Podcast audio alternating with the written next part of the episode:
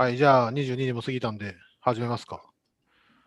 やりましょうか。はい。あ、今のそのペットボトルじゃなかった、そのうまそうなやつを置いた音は聞こえました。まあ、これぐらいがちょうどいいかな。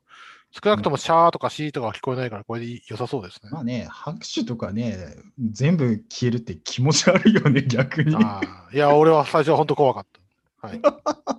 すんげえとか思いましたね。まあ、でも実際、ノイズキャンセル作業してると、それぐらいになっちゃうんですよね。いや、うんこう、よく出るのがこうやったら、はいあれなん、か、笑い声が気持ち悪いことになってんだけどとか、大体なるんですよ。なるほどね。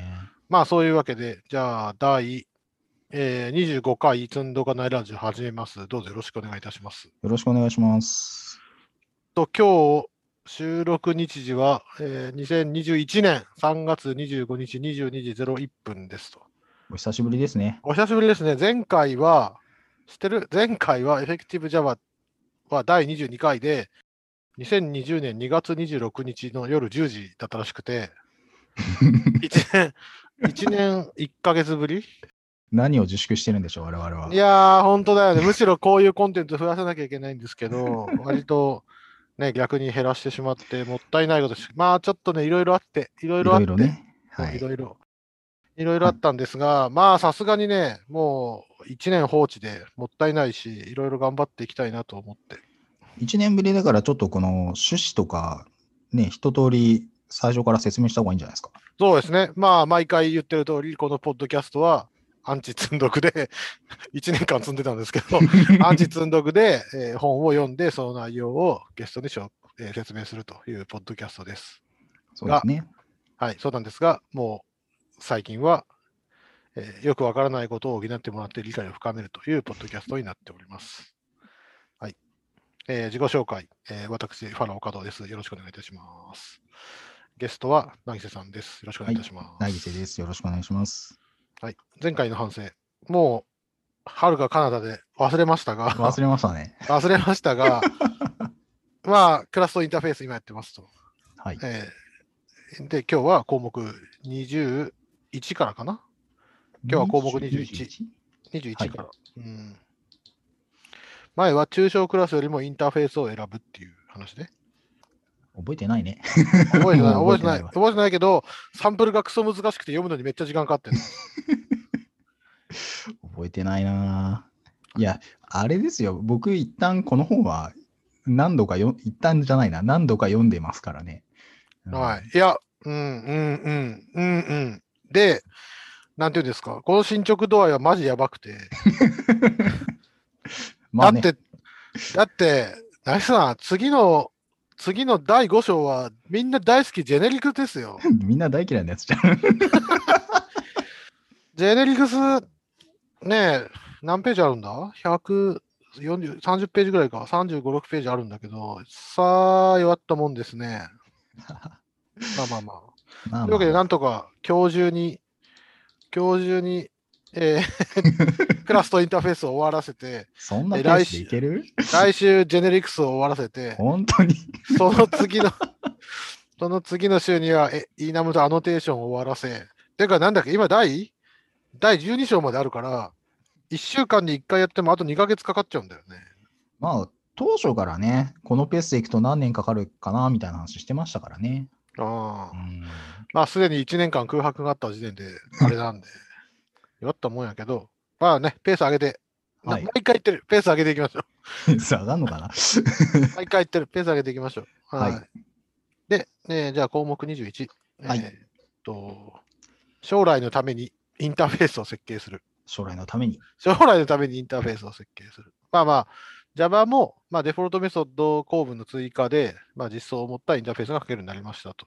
はい。ってことは、まあ、後付けでいくらでも、要は、ある日こいつはこれを extend してるんだよっていうふうにしたりししたりなんだりかんだりしても、その実装がないからコンパイルエラーですっていうやつを減らせるようにはなったと。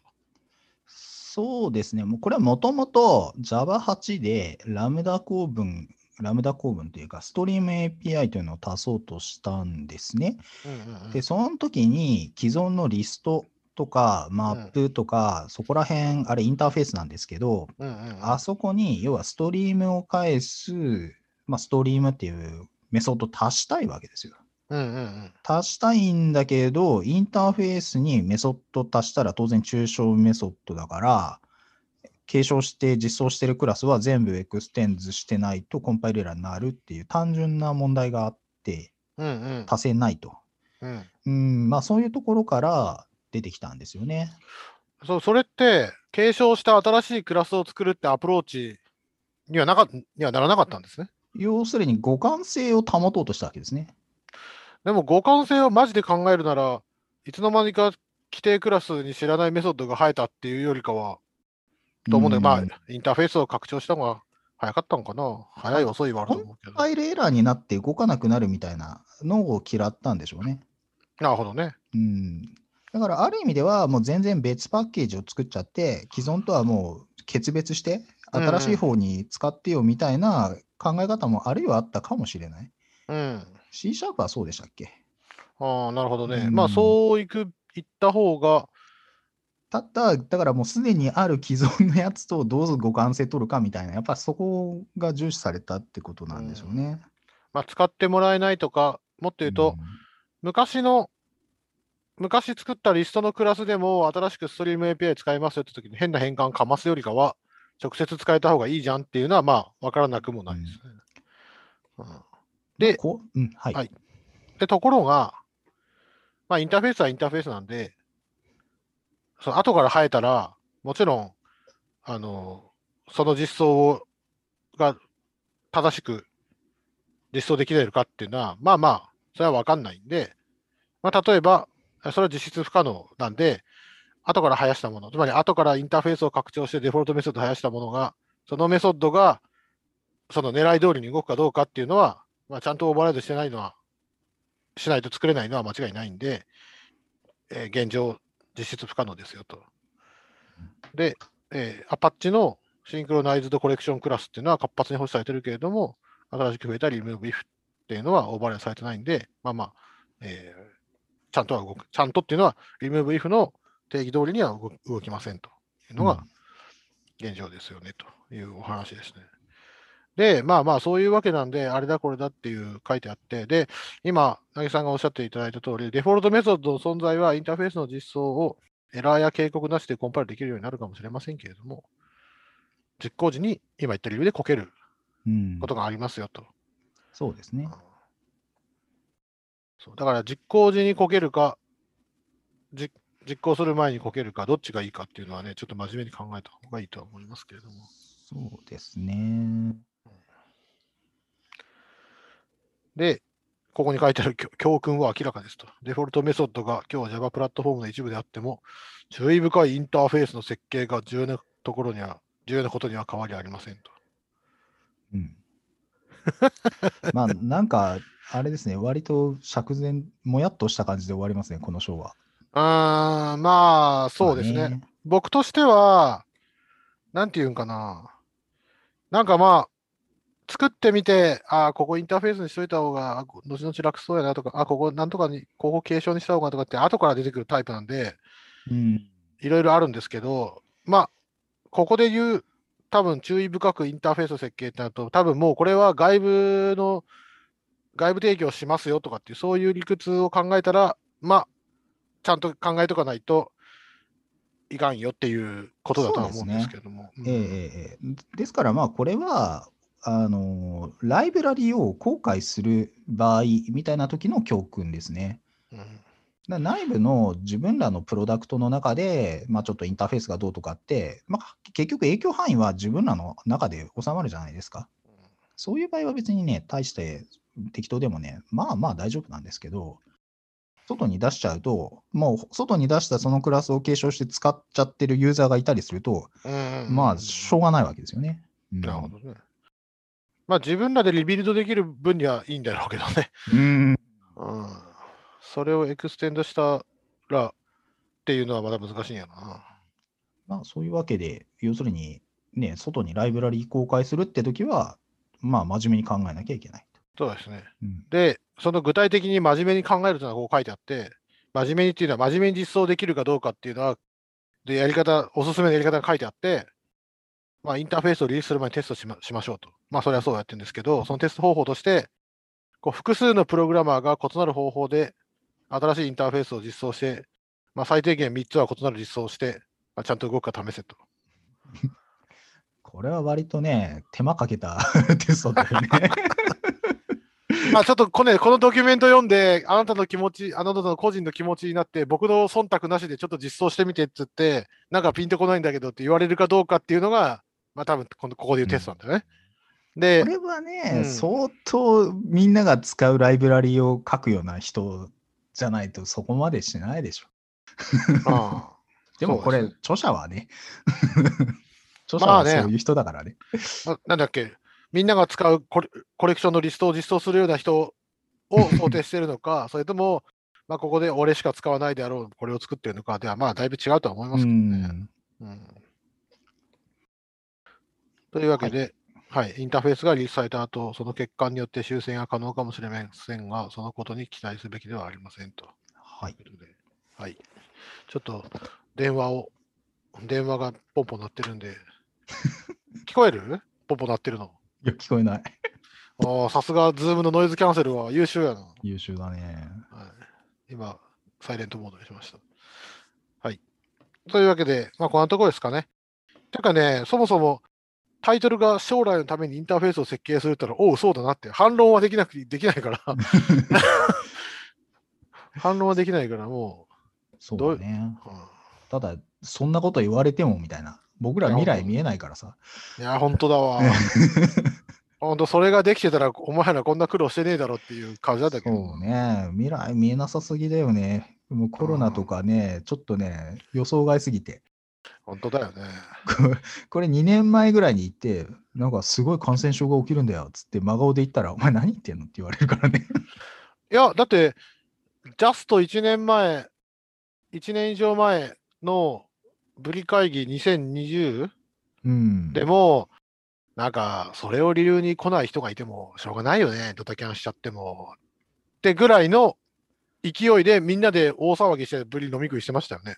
まだあれ1月だからね。はうん。ギリ、まだ、なんかみんなそんな深刻になってないい。うんタイミングでしたからね。だって思いっきりテストとか役所の試験とかやってましたよね、同じ建物で。まあ、消毒はついてたと思うけど、マスクはみんなしてたしてなかった気がするな。まだあの頃って船の中でね、ちょっとこう、ああ、なんかそうだ、そうだ感染。症が広まってるらしいよみたいな感じで、うんうん上陸してないよねぐらいの気持ちで言いましたからね、みんなね。うん。だけど、都会から来る人は無理かも、あの要は移動を制限されてもおかしくないかもね、みたいな、そのぐらいうん、の見解だったよね。まあまあまあ、まあね、次なかなかねそうだね。項目22。えー型を定義するためだけにインターフェースを使う。うんあれ？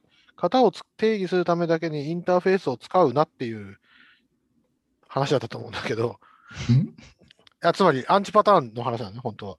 ここに書いてある通り、定数インターフェースは、インターフェースパターンはインターフェースの下手な使い方ですと。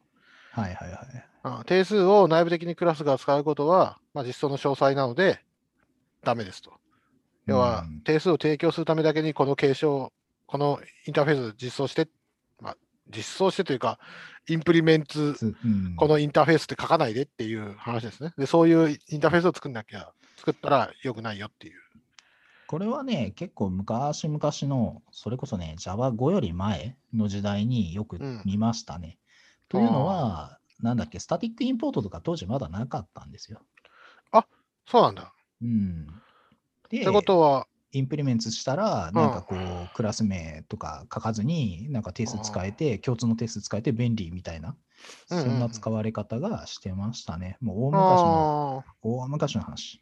まあ確かにここには、えー、と頻繁に使うんだったら、インポートスタティック、えーライブラリとかクラスって書け、インターフェースか、インターフェース書け、インターフェースじゃないな、クラスか、うん。クラスとか書けって書いてあるんですけど、これは詰まるところ、昔はそれ以外、手段がな、今、直井さんがおっしゃったようになかった、で java.io.objectstreamconstants みたいなやつがあるんだけど、これはもう、うん。あの良くないパターンで、まあ、しょうがなくやってるということが書いてある。まあね、真似すべきじゃないっつってるからね、過去のうん古い遺産みたいなね。なるほどことですね。。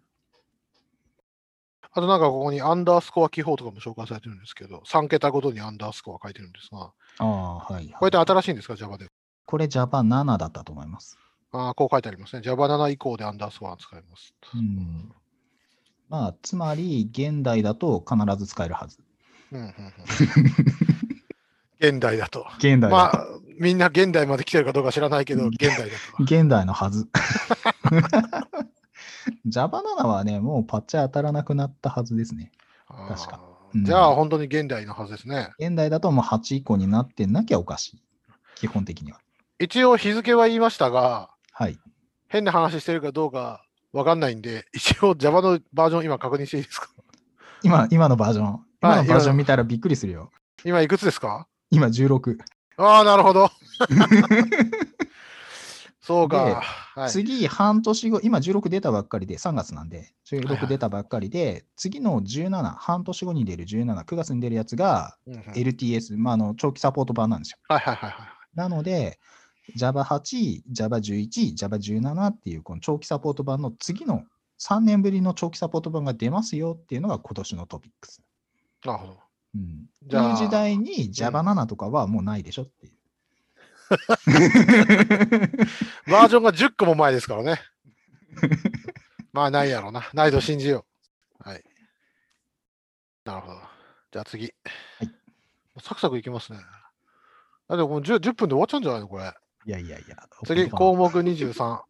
項目23。タグ付きクラスよりもクラス階層を選ぶ。タグ付きクラスって何のこっちゃなんですけど、はい。まあ、ここのサンプル実装を見ると、例えばクラスフィギュアがあって、この図の形を保存していると。うん。で、その、その形を見て、えーメソッドでえースイッチケースして、俺が何とかだったらこういう実装をする。俺が何とかだったらこういう実装をするっていうのが延々書いてあって、多分ね、そのタイプとか、カインドとかなんかそういうメンバー変数にそういうのが入ってて、俺がこうだったらこう動くぜっていうことこね。れは、ああ、これはでも今時やる人少ないかもね。ああ。いや、なんで、こんなことをわざわざ書くぐらいやっていう感じなんだけど、多分まあ、昔うん々から伝統あるエフェクティブ Java なんで、おそらくマジでそういうことをやる人もいたから、こんなことすんなよってことだと思うんですけど。一言で言えばポリモフィズム使えっていう話ですよね。まあそうですね。うん。うん。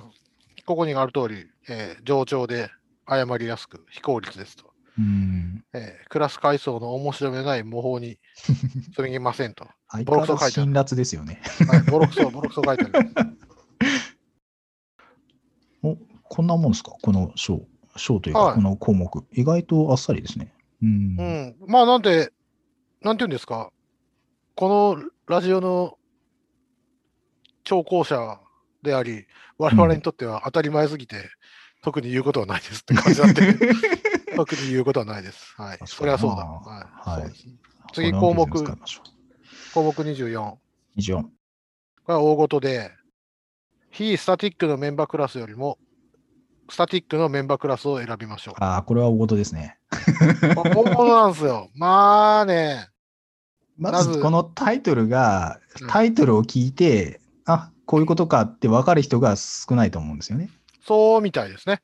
うん。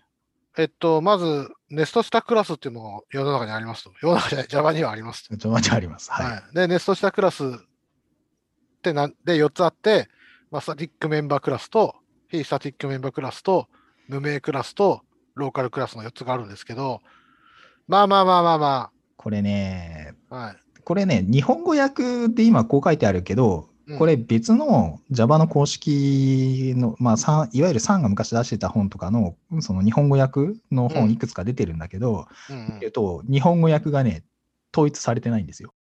ああ、なるほどね。匿名クラスとか無名クラスとるほどね。か、なんかあね、表記ぶれっていうか、いろいろあって、用語がなんかね、あの、統一されてないし、まあ、内部クラスって言われ方をまとめてされたりとかしちゃうんですようんなるほどね。一応ね、ここには一応英語も併記されてるんで読むと、うんまあ、スタティックのメンバークラスは、スタティックメンバークラスそのままね、はいで、非スタティックのメンバークラスは、ノンスタティックメンバークラス。まあ、これもこのままね。で、無名クラスはアノニモスクラスね。はい。で、ローカルクラスはローカルクラス。うん。で、スタティックのメンバークラス以外は内部クラス、かっこインナークラスとして知られていますと。なんですが、これがまた別名というか、いろんな呼び方されていて、うんうんざっくりインナークラスって言ったときに、多くの場合は非スタティックのメンバークラス、ノンスタティックメンバークラスって呼ばれたものを指して言うことが多いんじゃないかな。うん、まあ、スタティックメンバークラス以外、つまり、えーノンスタティックメンバークラス、アノニマスクラス、ローカルクラスは内部クラス、インナークラスですよと。ただ、そういう総称として使っているかと言われると結構微妙ですね。あ、そうなんだ。うん、まあ、っていうのもあるし、またその非スタティックのメンバークラスって呼ばれているものをエンクロージングインスタンス、エンジエンクロージングクラスみたいな、なエンクロージング内部クラスとか、なんか、まあまあ、いろんな呼び方されてます。ああ、なるほどね。うんまあ、ない。うん何の文脈もなく、いきなりエンクロージングクラス内からとかで出てくるんで、エンクロージングクラスの説明がないんだけど、うんあの、スタティックのメンバークラスとか、その他ものも説明されてるんですが、まあまあまあ、はいエンクロージングクラスって何ぞっていうと、うんまあ、ネストしたクラスがあるってことは、そのネストした親と子があって、うんその親のことですね。つまり、いや、これが違うんですよ。え？ー だからわざわざエンクローズって言ってるってこと？エンクロージングっていうと、インスタンスとインスタンスの関係を多分言ってるんですよね。でもエンクロージングクラスとエンクロージングインスタンスっていうのは一応明確にあここには確かに。表記が表記が分かれてあて、分かれてますね、確かに。はい。あまあ、じゃあ怪しいのか。まあ、僕もちょっとね、用語の厳密なところは、まあ、やめときましょう。私も、じゃあ怪しいということで。まあね、ちょっとね、いや、それでエンクロージングクラスでググったら、うんエ。ンクロージングインスタンスの説明が載ってるぐらいには、今、なぎさんがおっしゃったように、どっちがどっちで、あっちがあっちで、こっちがこっちで、そっちがそっちっていう表現はどうもいろいろあるうんみたいで、多分どっちかを説明するために、明確に区別するとして、こう呼ぶっていうことなんだと思います。そうですね。まあ、エンクロージングって、あのスタティックなネストしたクラス、要するに、まあ、外側のトップレベルのクラスがあって、中にスタティッククラスって書いて宣言するうんうんやつ？うんまあ、これはトップレベルとほぼ一緒で、あのまあ、特記事項あんまないんですよ。だからこれはまず忘れておくって、うんうん関係ありませんと。うんで、スタティックで書かなかった場合のクラスがどうか。まあ、ここタイトルで非スタティックのメンバークラスよりも、スタティックのメンバークラスを選ぶって書いてあるから、スタティックつけろってことですよ。えっ、と、まあそうですね。うん、スタティックつけろってことで、じゃはいあスタティックつけなかったら何が悪いことあるのっていう話が、まあ、この後出てくるわけですね。まあそうです。まあそれそうですけど、まあ実質には、非スタティあスタティックのメンバークラスで、それがダメな場合は、非スタティックを使い、それがダメな場合は無名を使い、それがダメな場合はローカルを使うみたいな、一応、なんていうんですか、うん論法にはなってますね。まあ、大体スタティックでいいんだったら、スタティックの方がいいんですよ。うんうん。うん。まあ僕はね、個人的には、そのエンクロージングクラス大好きですけどね。ああ、なるほどね。構文的に好き。構文的にっていうか、その特殊、機能が面白いっていう意味で好き。別にあの、使そんなに使いた、どうにかして使いたいとかそういうわけじゃないんだけど、うんうんうん、うん。特徴がちょっといろいろ面白いっていう。うん今の内さんのエンクロージングクラスっていうのは、スタティックなしあり？スタティックなしの方。ああ、なるほどね。うんまあ、ここでは、スタティックなしはこういう時使うんだよと載ってるんですけれども、その実装については、まあ、例えば、えーセットを拡張しますと。アブストラクトセットを拡張しますっていう時に、えーイテレーターを、オレオレイテレーターを実装したいと。うんでも外部にはちゃんとあのイテレーターを公開、イテレーターという、まあ、基底基底インターフェースかな？うん。をを公開したくて、内部的にはオレオレイテレーターを使いたいっていう場合には、えー、 extend AbstractSet ってやって、そのクラスの中に、えー private class、マイイテレーター、インプリメントイテレーターとやって、オレオレイテレーターを、まあ、作ると。これね、要するに密結合なクラスなんですよね。そうね。うん。このペア前提というか、俺しか使わない。ううんん。ただこの密結合なクラス、かつ、なんて言うんだろうな、外に向けてはパブリックなインターフェースで公開するみたいな、このシチュエーション少ないですね。そうね。イテレーターぐらいしかなかなかない。うん。うあんまあ、イテレーターとか、まあ、基底クラスは外部の public の何か、基底クラスじゃない、基底インターフェースとか、まあ、インターフェースかなんかは外出てて、それを内包でした extend してこっちでうまいことする場合には、まあ、こうやって内部で持つってことだと思うんですけれども、はい。この後出てくる1クラス1ファイルにするとか、多分 public なのか、 private にするのか、どうなのかとか、多分そういう議論も関わってくるのかな。どこにクラスを書いたらうん読みやすくなるというのか。そうですね。まあ、ただこれってやっぱり密結合なんで、これに関しては密だから一緒のところにあった方がいいでしょうみたいなノリはちょっとあるかなって気がしますね。まあ、プライベートクラスって書いてあったら、さスタティックもなしでプライベートクラスって書いてあったら、ああ、なんか内部的にクラス使った方がいいことがあって、うん、そうか、うん単純にクラスのインスタンスを返したいからクラス作りたいんですよ。そうですね。イテレーターとかね。なんかイテレーターを継承したクラスが必要だ。でも、自分自身がイテレーターなわけじゃないと。そうですね。うん、セット自体はね、セット自体は自分自身がイテレーターなわけじゃないから、イテレーターを継承したクラスが必要だ。でもそれは自分のその実装特有のもんだから、外に公開したくないと。実装はね。う。うんん、だからこそ、まあ、こういう内部クラス使うんですけど、でもスタティックで済むならスタティックにしろよって話ですね。そうですね。うん、そうだこういうことをやりたい場合、今、渚さんがおっしゃったユースケースの場合は、こっちがマッチしてて、うんまあ、そうじゃない場合には、例えば、えーここのサンプル載ってるのは、計算機クラスがあって、うん。で計算機にはボタンがあるんで、そのボタン一覧みたいなクラスがあったとしてうん、その内部、その定数とかっていうのは、まあ内部でpublic、あさ public static class として持っとけば、それを公開できるでしょというのが、うん。まあ基本的な使い方としては載ってますね。まあ。そんな感じで、非 static か static なのかっていうのは、ちゃんと頑張って考えてやってくれっていうのが載ってて、で、あとはまあ、今言った enclosing class とか enclosing instance がどうじゃんこうじゃんっていうのがちょっといろいろ載ってるんですけれども、結局スタティックかスタティックじゃないのかっていうのは API、まあ、外部に提供するインターフェースになってくるんで、慎重にやれよと書い書いてあります。そうですね。だから原則は、なんかスタティックなクラスにした方がいいと。うん原則ね。うんでここにも書いてあるし、確か前の項目21だったかな。にも書いてあったと思うんですが、あ、項目22か。バイナリー互換性を保証するためにインターフェースを実装ししなきゃいけないみたいなことが書いてあるんですけど、ここでもそれをなまあスタティックにするかしないかっていうのはそういうことだって書いてあるんですけれども、バイナリー互換性ってここでは何ですか？つまり、なるほど。どこに書いてある ?22 の？例えば項目22、えーっと、えーっと、どこだ？何ページですか ?110?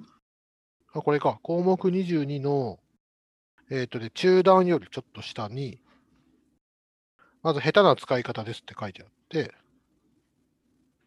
で、次は、はいはいえーさらに悪いことにですね。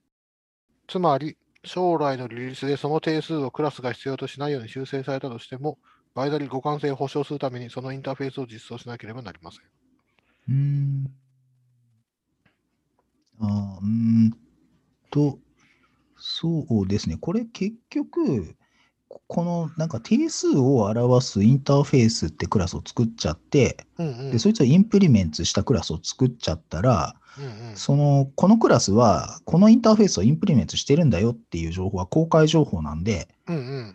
そのクラスの継承階数をいじっちゃうと、なんか後で困ることが起きるかもしれないんで、うん。だからこの定数クラスの中身はもう使わないってなったとしても、インプリメンツなんたらコンスタンツみたいな定義はちょっといじれない。ああけ要は内部実装が空になったとしても、インプリメントで書き続けなきゃいけないってことですか？そうそうそうそうそう。っていうことをバイナリ互換性を保証するためにっていうことで言ってるんだと思う。ああ、バイナリー互換性っていうのはコンパイルして、それをクラスライブラリとして提供して、それをふ受け取った側が、もう親のお親のオブジェクト、あ親のクラスのは、インプリメンツスタティックコンスタントしてるから、変な前話、うんキャストできるじゃないですか。ああ、確かにそうですね。それを持ってる前提になりますかうらね。ん。ああ、それはストレートな回ですね。要まあねは、そんなことしないけど、あ そのインターフェース取り出そうとしたら、いや、もう継承しないけどってなって、それは互換性ないでしょっていうのは、まあ確かに間違そいうないねそうそうそうそう。うんなるほどね。そんなことするやつはいないかわからいないけど、ないかもしれないけど、ど互換ではない。うまあ、ここではね、あのうん定数の提供だけって言ってるけど、現実問題はそういうことがあり得るってことですね。うん可能性の話をすればね。確かにね。なるほど。なるほど、なるほど。で、24のバイナリ互換の話ってどっかありました？24にはない、えっ、と、ちょっと待ってくださいね。24。何の話してたんでしたっけ？えっとですね。あ、同じですよ。項目24には、えーっと、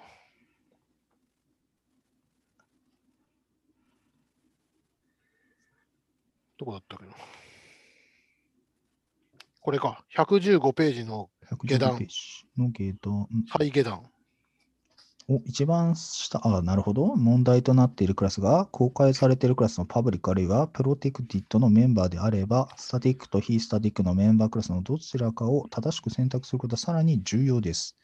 この場合、メンバークラスは公開 API 要素であり、バイナリ互換性を破ることなく、後のリリースで非スタティックからスタティックのメンバークラスを変更することはできません。まあ、要は一回公開しちゃったら、その内部クラス、パブリックとかプロテクティッドの内部クラスって、もう外に向かって公開されちゃったものだから、もう継承して使ってる人がいるかもしれないので、うんうんもうそこいじれませんよと。うん。うん、まあそういうことですね。それ、バイナリ互換性っていうのはどういう意味なんですか、コンパイルできないとかそういうこと？コンパイルできなくなる可能性を言ってるんでしょうね。ああ、なるほどね。すでにそれを使ってる人がいたら、もうあコンパイルが同じソースなんだけど、コンパイルが通らなくなっちゃあああ、それとか、あと、僕らが作ったライブラリがあり、僕らのライブラリを前提としたライブラリ X があり、う。うん。そのライブラリ X を使ってるお客さんがいたとして、うん。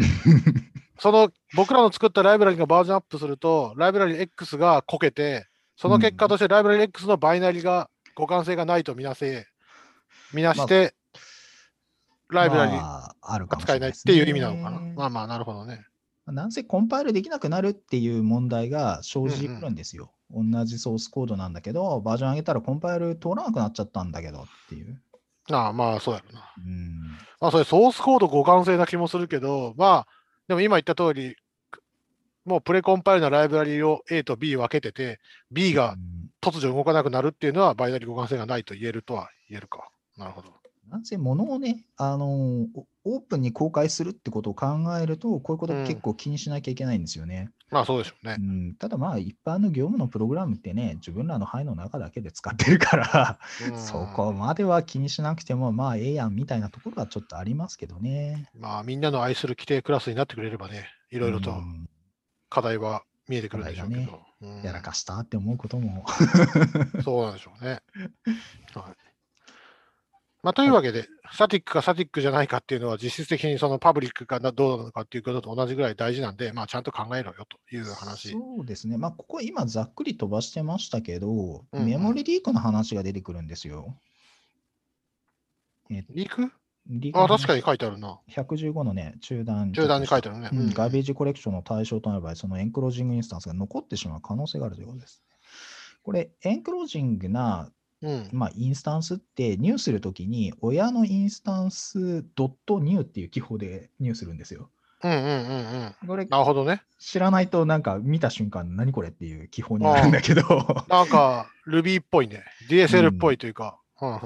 で親のインスタンスのコインスタンスみたいな感じになって、で、うんうんそれって実際には何してるかっていうと、そのエンクロージングな、まあ、内部クラスの方のコンストラクターに暗黙の引数があって、うんうんそこに親のインスタンスが渡されてくるっていう動きを内部的にはしてます。ああ、なるほど。ってことは、あーなんか Python のセルフっぽいな。なるほど。そうそうあるんだね。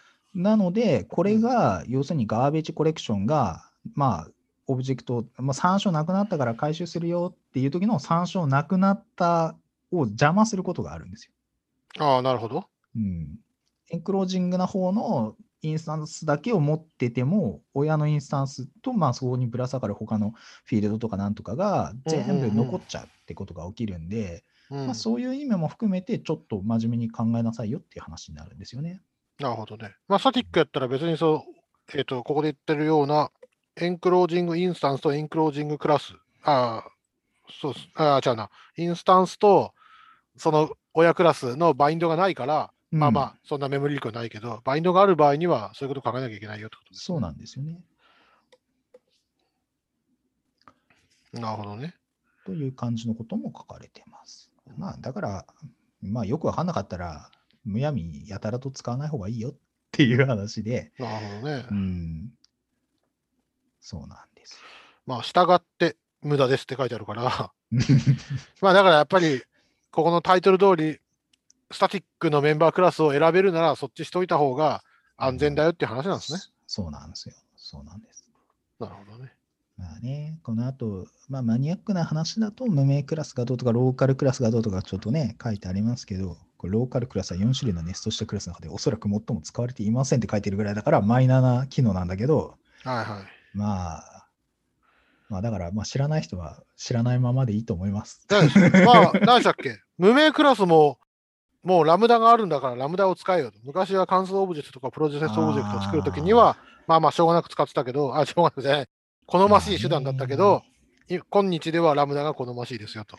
項目42、さて項目42を読むのはいつの話になるのか分かんないけど、まあ、そうですね、ラムダで済むならラムダ。ただ、ラムダ式はメソッド一つしかないっていうのが前提なので、うんう。うんん、そうじゃない場合は、まあ、無名クラスにせざるを得ないかもしれない。そうですね。でローカルクラスっていうのは、メソッドの中のスコープで有効なクラスなんですよ。だああ、なるほから、どね。だから同じ無名クラスを2回、同じスコープの中で2回書くみたいな、微妙な時だけ使い回しが効くっていう。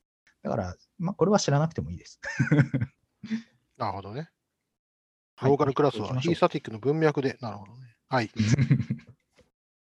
じゃあもう項目24終わり。で、項目25。いなかなかいいペースじゃないですか。や、もう今日項目25で終わりで、来週からこ項目、えー、と26の第5章、ジェネリクスジェネリックスなんで。はい、というわけで項目25、はいソースファイルを単一のトップレベルのクラスに限定する。まあ、これはもう、これだけなんで、もう終わりですよ。これはね要、は1ファイル1クラス、そ単にそんだけでしょ？まあね、普通に言えばね、これ逆にそうじゃない時ってどんなのって話になるんだけど、うんうん。まあ普通パブリックなクラスが1個あっうんて、で、Java ファイルと、まあ、クラス名と一緒にしなさいよってなるじゃないですか。うんうんうんうん。で、Java のクラスって本当は、あの、パブリックじゃないクラスを、あのトップレベルのクラスを、パブリックじゃないトップレベルのクラスを一緒に同じ Java ファイルに書くことができるんですよ。実はえ。例えばパブリッククラスサンプルってあって、はい。その中にじゃなくて、その下にうん、パブリッククラスサンプル2が作れるってことね。いや、パブリックじゃない。クラスサンプル。パブリックはダメ。パブリックは1個しかパブリックは置け1個。ああ、うんなるほど。パブリックじゃないやつだったら、実は置ける。なるほど。これはね、はいたまにあのブログとかでサンプルコード書くときに、たまに便利。ブログを書くときに便利って、それ、どうなん？いや、ほら、サンプルコードをほら、1個の Java ファイルでほら、出したいじゃないですか。まあね。うんうん。だけど、内部的にはちょっとこう、クラス使いたいんだけど、でもそれってトップレベルの方が、あなるほどねサンプルコード的には便利なんだよね、みたいな時に使われることがあるんだけど、まあ僕も使ったことあるけど、まあぶっちゃけ普通の人は、え、Java ファイルって一つのクラスしか置けないんじゃないの？って。まあ、2つクラス作るって内部クラスとかね、ねスタティックな、うんうんネストしたクラスのことでしょって、まあ普通はそう思うわけですよ。実はね実はこんなことできました的な話で、なので知らなかったら別に知らないままでいいですって話。なるほどね。まあ、言われてみる、言われてみると、例えばパブリッククラス、まあ、このサンプルの言った通り、パブリッククラスメインがあって、はい。中はパブリックスタティックボイドメインがあって、引数があって、まあまあ、うん例のあれで、はい。で、ファイル1個でサンプル書いてみって言われたら、この上にクラスって書いたりするのが、まあきっと楽なんでしょうね。うん。クラス使いたいんで。まあ、クラスのサンプルだからね。うん。でも、この記法を使うと、初心者は、え？ってなるんで、これコンパイルできんの？みたいな感じで困惑するんで、あんまりよくはない。ああ。IDE とか使ってると、ミニクリック一発でクラス作ってインポートとかしてくれるんじゃないの？多分。ただ単純に複数ファイルになると、サンプルコードのなんていうか、うん、まあ、可読性が減るっていうのは間違いない。サンプルコードとしてのこう提示したりとか、ファイル1個で渡すだけで済ませたいとか、なんかそういう非常に、なんていうんだろうな、うんうん、あのサンプルコード書く側の都合というやつで。あ まあね、大体そういうこともあるから、突然サンプルですって言って、IDE のソリューションファイルとか、何？あの、ディレクトリ一式が丸ごと送られてくるっていうのが世の常ですからね。いや、でもそれもちょっとね、ヘビーで嫌じゃないですか。ああ、まあ嫌だけど、現実問題それしかないのかなっていう感じはするよな。いや、でも嫌じゃないですか。Eclipse の、なんつうか、プロジェクトのファイルを ZIP でアーカイブしたものが送られてきて、俺使ってるのはインテリジェなんだよとか。ああ。そうね。あの、なぜか Git コミットされてるローカルファイルを見て、あ、この人は何々使ってるんだって思うとか、ああいうやつです、ね。そうそうそうそう。あなるほどね。はい。というで、まあ、余談でしたね。で、いろいろあるからやめとけって書いてあるだけです。そうですね。やめときなよ。うん。しょうがなくやるんだったらというか、そのトップレベルに書かずに、えー、スタティックのメンバークラスを使えと。そうなんですよね。まあでもね、この Effective Java ですか？なんか、まず初めにってところで Java の言語仕様を把握している人を対象にしてて、初心者向けじゃないよってことが書かれてたじゃないですか。まあ、書かれてたね。うん。それにしたって、こんな言語仕様みんな知らないでしょ。あまあ、知らなくても使えるのはいいところですから。なるほど、ね、っていう、こう、なんか割と隅々まで言語仕様の話が出てきて、さも知ってるでしょみたいな顔してね、出てくるっていうところが、エフェクティブ Java のなんていうか、やらしいところですね。うんうん、まあね、でも本当、Java ってね、大体できることをね、できることはできる前提で頑張ってできないようにするっていうのはね、哲学としてあるでしょうから。そうですね。まあ、でも過去の互換性を考えたらいろいろ残さないといけない仕様もあるんでしょうね。まあまあまあまあ。はい。さて、そういうわけで第4章は終わりました。ありがとうございました。いや、ありがとうございました。まあ、もう収録時間も40分ぐらいですよ。最高ですよ。なんか、こんなペースで進んだことはかつてなかったかつてなかった気がしますね。はい。というわけで、第5章は、あの、1週間、来週終わらせるということで。ジェネリクスを？ジェネリクスを。はい。ジェネリクス。みんな、言語仕様を楽勝で把握してるから、ジェネリクスぐらい余裕でしょ。ジェネリクスを？ジェネリクスなまあ、でも、パッと今見る感じでは、そんなマニアックな話は出てこない気がするなまあ、エフェクティブ Java ですからね、リファレンス実装的な、こう、こう困ってることはこう使うとおそらく解決できるよっていう感じで載ってるはずなんで。いやしかしあれだな、項目31とかがきついかな。項目 31? ああ、31はきついな。だってジェネリクスって言ったらもう何？あの、なぎさんがツイッター警察でも常にバトルしてるところじゃないの？いや、僕は 説明できるけど、単純に内容がね、うん、きついんですよ。項目31、ワイルドカードを使う。そう、ね、ワイルドカードの境界の話とかって、ワイルドカードの境界ってもう、境界ワイルドカードって言葉がわかんねえよ。でしょ？こ何言っれ、てんだって感じじゃん。これ Java 言語詞をちゃんと分かってないと。分かってないとダメ俺、俺みたいななんちゃってじゃダメか。っていうところに切り込むから、ちょっとそこはきついかもね。うんうんうん、なるほど。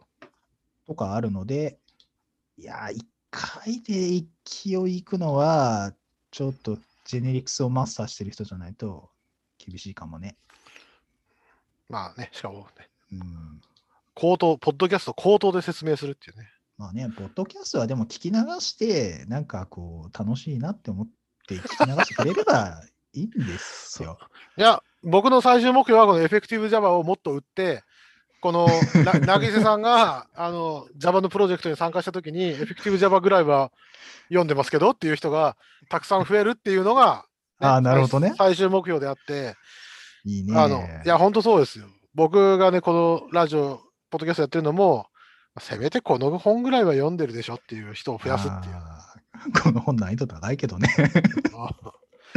ちょっとね、まあでもまあ、王道ですよね。そこまでうんあのしっかり学んでる人っていうのは、まあ王道なので、まあそういう人材がいると助かる。うん、はいなんか、ついでに告知でもしますか？なんかありますか？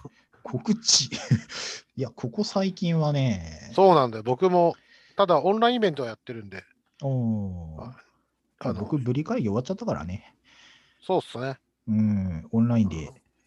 次回はね、オフラインでできたらいいなって言ってたけど、まあ無理でしょう。まだね、ワクチンが行き届くまでにはちょっともっとえ、でも次回って、あと12ヶ月後ぐらいでしょ？あ、10、10ヶ月後ぐらいでしょ？もう何言ってんすか、加藤さん。3月も末だからもう4月になりますよ。あ4、まあ5、こん。6、7、8、9、10、11、12、1あ、でも10ヶ月後ぐらいか。そう、10ヶ月ぐらいでしょ？そっか。まあ、そのぐらいにはなんとかならんかねと思ってるけど、ただね、うん。今、コミュニティ界隈で言われてるのがね、一番きついのは実はこれからで、うん。多分今後はハイブリッド開催が前提になるから、おー。オフラインもやった上に、オンライン配信もクオリティ高いのが求められて、多分スタッフは大変な思いをするんじゃないかっていうのが、なるほどね。これまでの今のところのみんなの予想？うんいやーでもどうだろう。ユーストリームが流行った時期とかあって、うんだいぶ昔、ユーストリームってずいぶん久しぶりに聞いたけど、うんなんかその頃に勉強会をオンライン配信しようみたいなのはちょっと流行ったんですよね。流行ったね。うんでも言うほどオンライン配信されてない気がするんで、うんその程度のところが、まあまあ、とは言ってもオンラインでも放送してくれるよみたいな、聞きたければ聞いたらぐらいのやつってけ、まあまああるじゃないですか。うんうんうんその辺に落ち着くんじゃないですか。だってやる方大変だもん。そうなんだよね。うんまだまだ機材とかね、今、こ今日はズーム採用してノイズキャンセルとかすっげえ効いてるから、うんこれは何？あの公開するときにノイズカットとかあんまりしなくていいから便利だろうなと思って使ってるけど、し、うん勉強会、ズームこの前ね、お金払ってあれこれやったけど、またさすがに便利だったけど、そうですね。ツールがまだまだ追いついてこない感はどうして、特にこういう物理デバイス、うん。まあ、でも僕らね、勉強会とかってあくまでボランティアでやってるわけじゃないですか。ビジネスとしてやってるわけじゃないから、その、まあ単純にお金そんなにかけれないし、うん。まあ労力もね、そんなにかけれないから、うんうん、そういう意味では、なんかこう、安くて、いいツールで楽ちんでっていうのが普及してこないと難しいかもしれないね。そうね。まあ、そういう意味ではね、多分ビビジネスチャンス転がってる気がするんだけどね。うんなんか、なんか、こっちとしてもね、ボランティアではやってるけど、どうかな？投げ銭飛んでくるかな？そうだね。まあ、めちゃくちゃ儲かるかは置いといて、例えばこの配信もね、YouTube に流すとか、その他もろもろ。うんいや、Zoom はそういう機能あるんですよ。うんそっちに配信するっていうか機能もあるんで。まあね。まあ、でも、あれでしょう、投げ銭でね、5000円とか来たら、普通にあの30分ぐらいその人の話を延々相談に乗っても、僕らとしてはいい。いいでいいですけど、投げさんの単価それじゃ合わないでしょ。いや、うーん、なんだろう、弁護士さんとかの相談料みたいあな。あの法テラス的なね。そうそうそうそうそう。うん。だけど難しいやろな。いや、本当にね、IT、なんていうかな、このエフェクティブシリーズにまで技術的に落とし込んで話ってなかなかできないですからね。そうですね。なんだかんだ言ってやっぱ画面がどうだとか、そこまでいいけてそこですからね。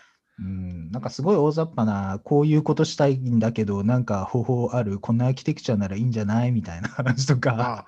まあ、いやね、そういうの嫌いじゃないんですけど、なかなか商売に結びつかないですからね。まあ、だから相談はあくまで相談だから、そこからそうね、じゃあ具体的にって話になるとまた別途みはいたいな話になりますけどね。はい、はい、ファランクスウェア、あの弊社、あの、なぎさんもあの、ナイスアキテクスもねあ。の,、はいあの募集してます。募集はしてないか。あのおご相談応じますので。ご相談をはい、いや、この3月、4月になったせいか、めちゃくちゃ来ますね。案件が？Twitter の D とか、いや、案件もそうですけど。はい、いあのかあの SES で派遣したいんで、登録してくださいって、いやです、み たいなやだって。そうね。